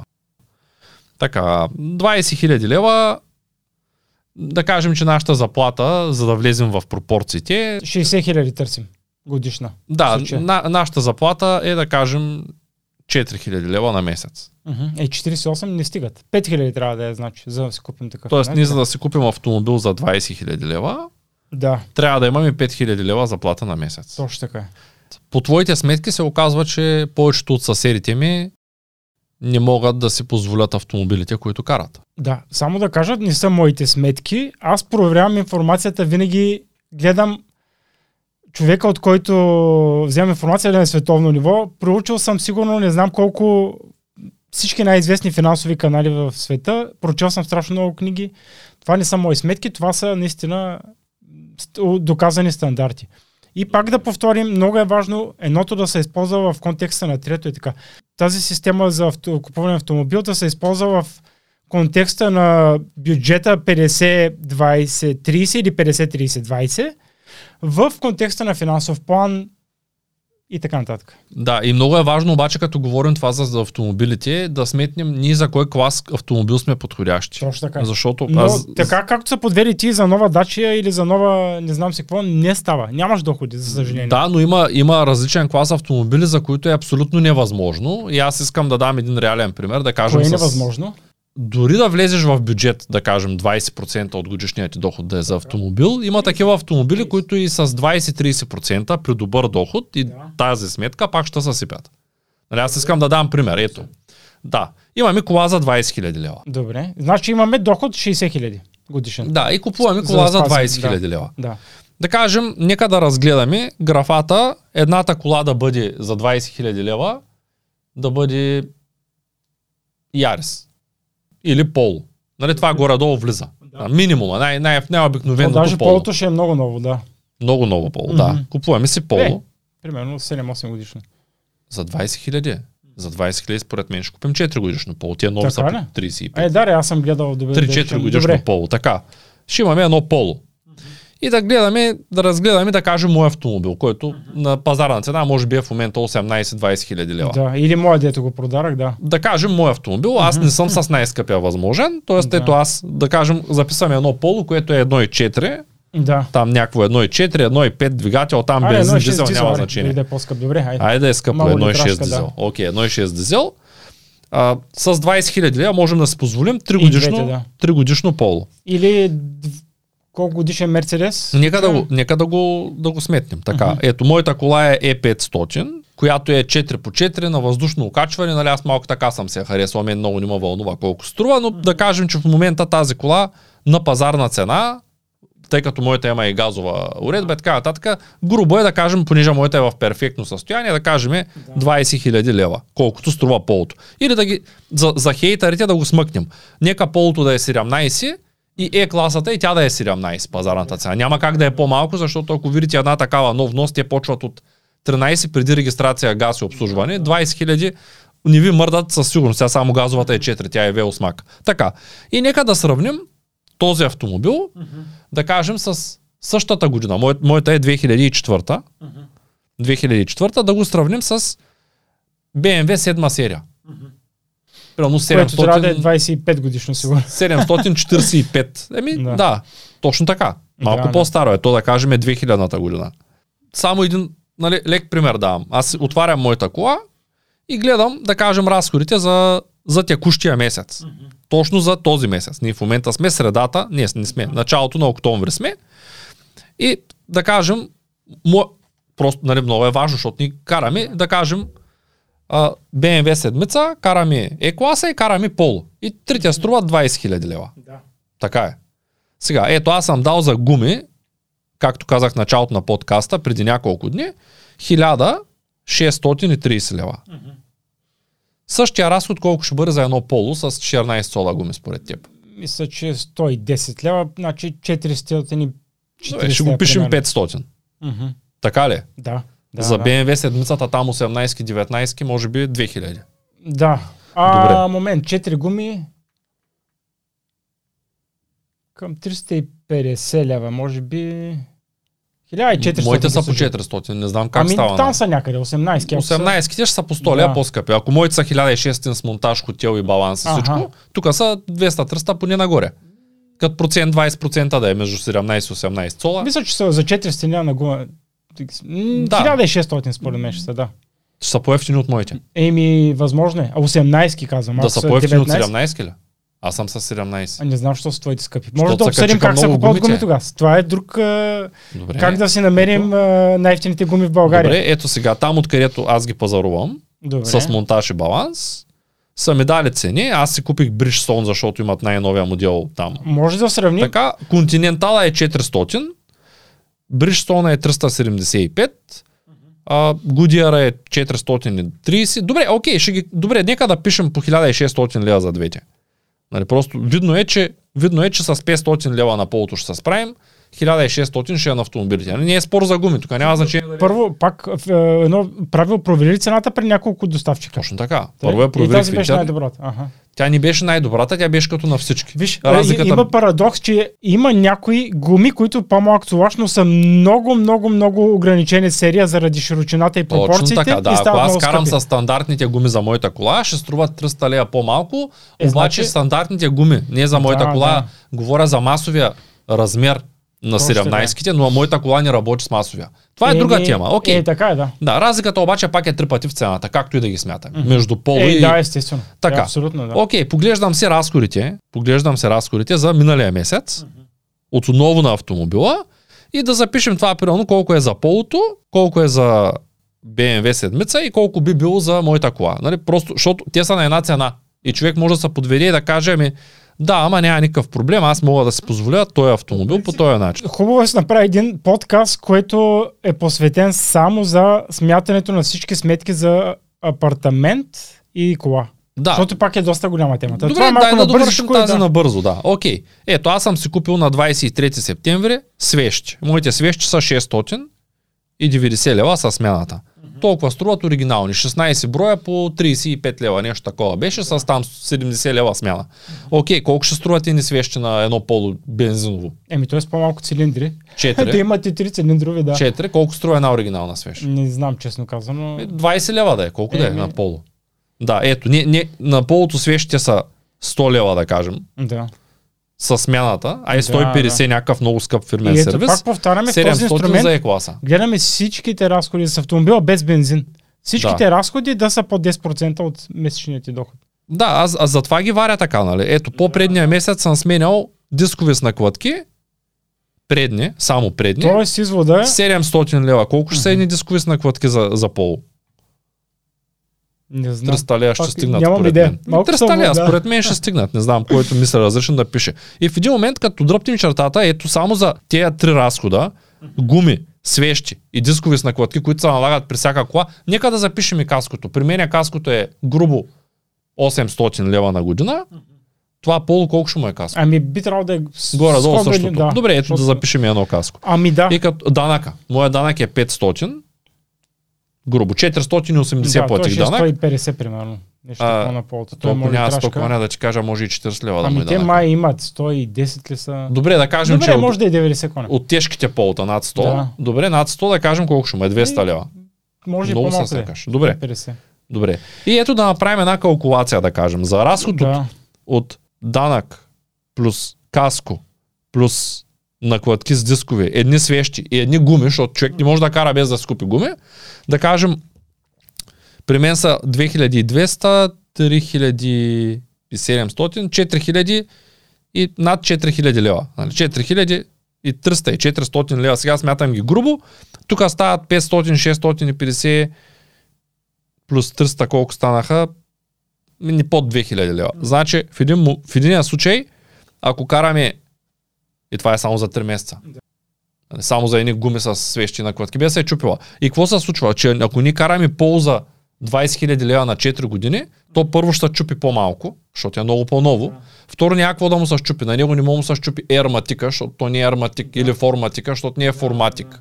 И като дръпнем чертата, само да объркаме класа, който не трябва, ние Ама не можем да се справим Как с може да объркаме понякога. класа? Как може ще да го Не си объркаме? направим сметката. Точно така е. Трябва ако искаме пред- да се предварително да го сметнем, ма не трябва да го сметнем и да се убедим, че няма да минава тези разходи с обслужвания. Трябва да, да, да, да допуснем, че има и определен процент, определена сума за ремонти годишно на стария автомобил. Пак тази сума ни трябва да разделяме на 12 и ни трябва да минава 10%. Всичките разходи са автомобила, включително и каско. Да, обаче нещата, които ти казвам, не са ремонт. Без бензина. Ама няма значение. Обслужването пак е в тази годишна Да, сума и разделяме на 12 месеца. Точно Значи, това казвам. идеята е предварително да направим тези сметки, за да видим може да се позволим автомобила. Точно така, Така защото ни, разбираме дали може да се позволим автомобил, жилище и така нататък, ако предварително направим сметката. да, затова го казвам, за да не се обърка някой, защото той може да си купи Да. S500 и BMW 7 Да, серия да, с най-големия двигател 2003 година за 12 000 лева и на фона на едно Поло или Астра или Корола там нещо нормално като за каране среден клас, тя ще го разори. И много често хората казват, като не са наясно с финансите, е, то на теб ти е лесно, ти караш стара кола. Те просто не, не са наясно, че ако аз карам новата е класа, тя няма да е по-ефтина или по-скъпа за поддръжка. Тя ще е същия. Даже, даже моята, моята ще се щупи повече и по-често, е, отколкото новата. по-често ще ремонтираш, да. Въпреки, че за, за късмет не я ремонтирам. Често аз затова и не я сменям, защото съм доволен и като едно нещо ти върши работа, не съм на принципа, че трябва да го изхвърлям с по-ново, защото пък по-новата, знаеш, тя ще има първоначален разход 5 пъти. Добре. И тази кола, полото да кажем, стигаме до извода, че може да се само полото. Е, защото не влива в 10% а, на месечни Окей. разходи. И значи каква е сумата се получава? Трябва да съберем първоначална цена. Има ние предварително знаем колко ще се щупи тая кола, че да може Не, да го трябва да съберем 20%, да го сметнем, нали? Директно 20% за първоначално за самоучастието в автомобила. Пък и на всеки купуваш си автомобил с големи гуми и, и по-стар, знае, че ще има по-голям разход за поддръжка. Е, така е, да. Еми, по-неопитни шофьори, може би не са. Трябва и да, да ти. Да ти Аз съм си главата. втора, ми така е. Купил съм си автомобил втора потреба, един Opel Astra, дето не му правих никакви ремонти. Само едни два амортисьора. Това пак идва с опит и знания. Купил съм си и по-нови, сравнително нови. Не е Някой пъти е на късмет, може да се щупи двигателя, Ами ти не знаеш е, кога ама- ще спре. Добре, а, така, обсъдихме това за колата, какво друго можем да обсъдим още? Дай Ами, някакъв добре. пример за апартамент. Стана ли, стана ли ясно? 20% каква ще е сумата на тези 20 000 лева, т.е. 4 000 лева трябва да имаме, така ли за? 4 000 лева самоучастие, осигуряваме си от банка финансиране, идеален вариант, и вземаме задължително за 4 години. 4 години. Защото това е оптимално съотношение между оскъпяване и месечна вноска. Тоест най-добрият вариант за кредит за автомобил е 4 години. Точно така. е. За, дори да е или финансов лизинг, или дори да е потребителски А не е ли кредит. по-добре първо да видим дали не трябва този автомобил? Еми така, естествено. Ама това е съвсем друг анализ. Няма, Добре, окей, да. става много тежко. Дай да видим за, е. за апартамент тогава, как се решава. Ами апартамента, какви параметри може да си позволим апартамента? Апартамента не трябва, трябва да е в между 200 и 4, значи автомобила между 10 и 30% от годишния ни доход, апартамента между 200 и 400% от годишния ни доход. И пак повтаряме. Пак ще го кажа много пъти. Това ми харесва англичаните така, дет ходят там морските курсове и така работят. Най-важните неща е казват по 10 пъти, защото е, не може да не си ги разбрал или запомнил. По време на една лекция най-важните неща 10 пъти. Тези инструменти ги използваме в а, контекста на 50-20-30, в контекста на финансов план. Иначе няма, няма абсолютно бездейно е само да правим клекове с штанга и нищо друго нали, по отношение на здравето си, примерно. Да, т.е. трябва все пак да имаме Всеки ход някакъв... сам по себе си е безсмислен и дори глупав бих казал. Само едното в контекста на второто, на трето, на четвърто и така нататък. Апартамента да повторим между 200 и 400% от годишния ни доход. Тоест на примерно 50 000 годишен доход, значи или на един човек, или на, или на семейството. Съответно. Апартамента може да е 50 000 годишен доход, нетен естествено, чист доход, между 100 и 200 хиляди. Това се Това е. получава, да. Това са всичките разходи, включително и целият ремонт. Жилището Добре. трябва да излезе 200 хиляди максимум. За да, за да сме в правилните Масово- пропорции. Точно така е. Масово се правят основни грешки, където много хора не могат да се установят автомобил. Ма той съм виждал много пъти 100-150% годишния доход. 100-150% годишния доход и апартамент 800-1000% годишния доход. Еми ти не можеш да се установиш човек. Почти нямаш...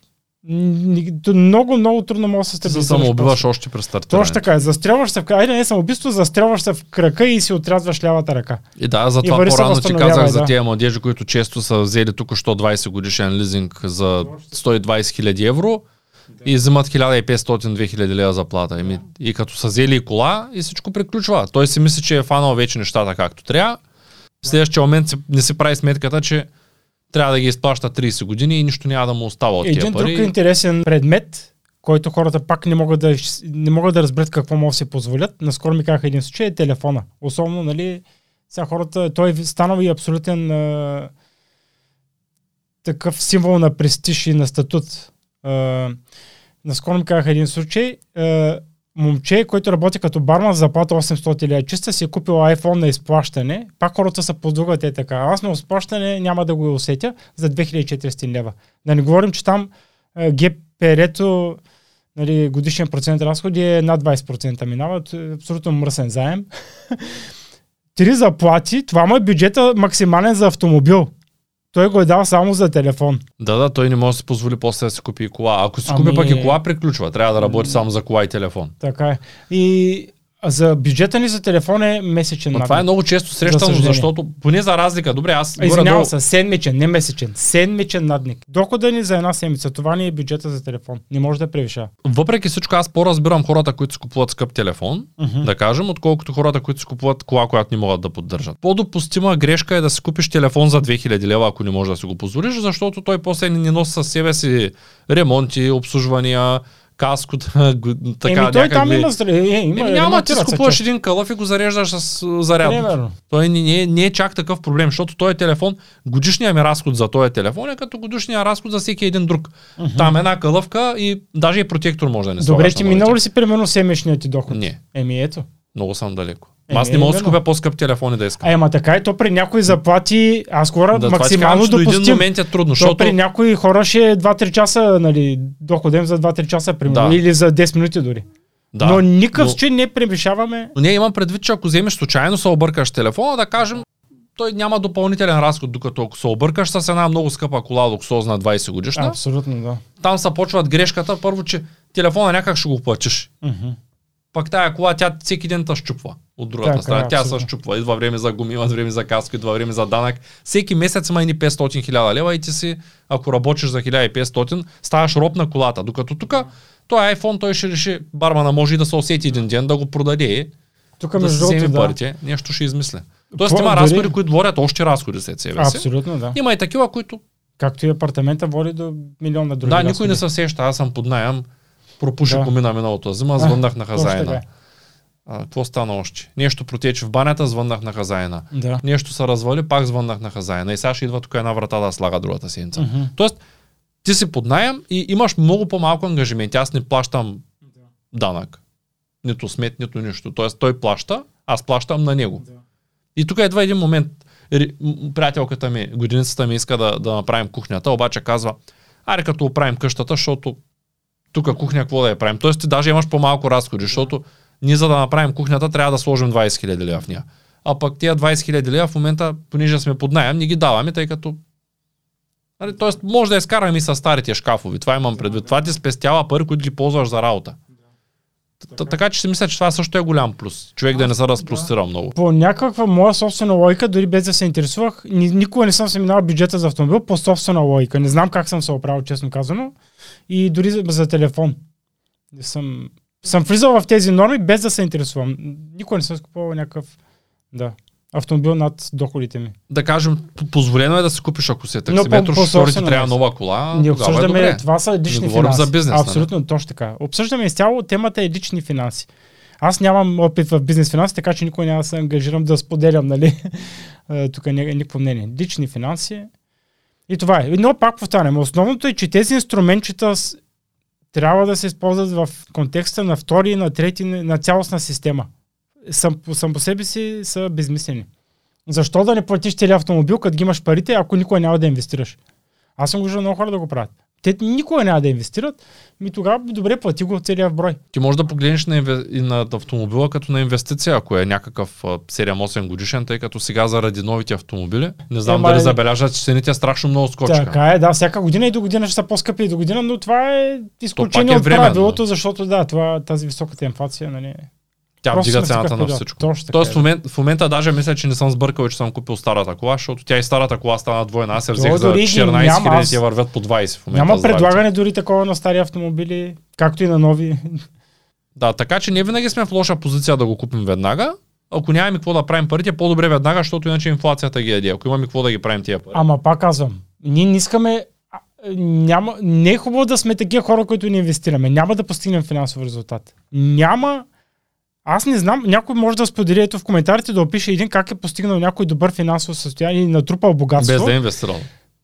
Точно така е. И без бюджетиране, без отчетност, без финансов план, без е, заделяне, как, как става номер? Как, как ти, как Аз ще... лично не знам. Не познавам Няма, човек, който не си прави сметката и в същото време е супер. начин за постигане на финансови резултати и то сериозни и би казал, сега гарантирано е силно, силна дума, но гарантирано е по този начин. Благодаря ти за гостуването. Мисля, че изчерпахме доста голяма част от Еми, темата. Надявам се, че ще сме полезни. Със сигурност. Благодаря.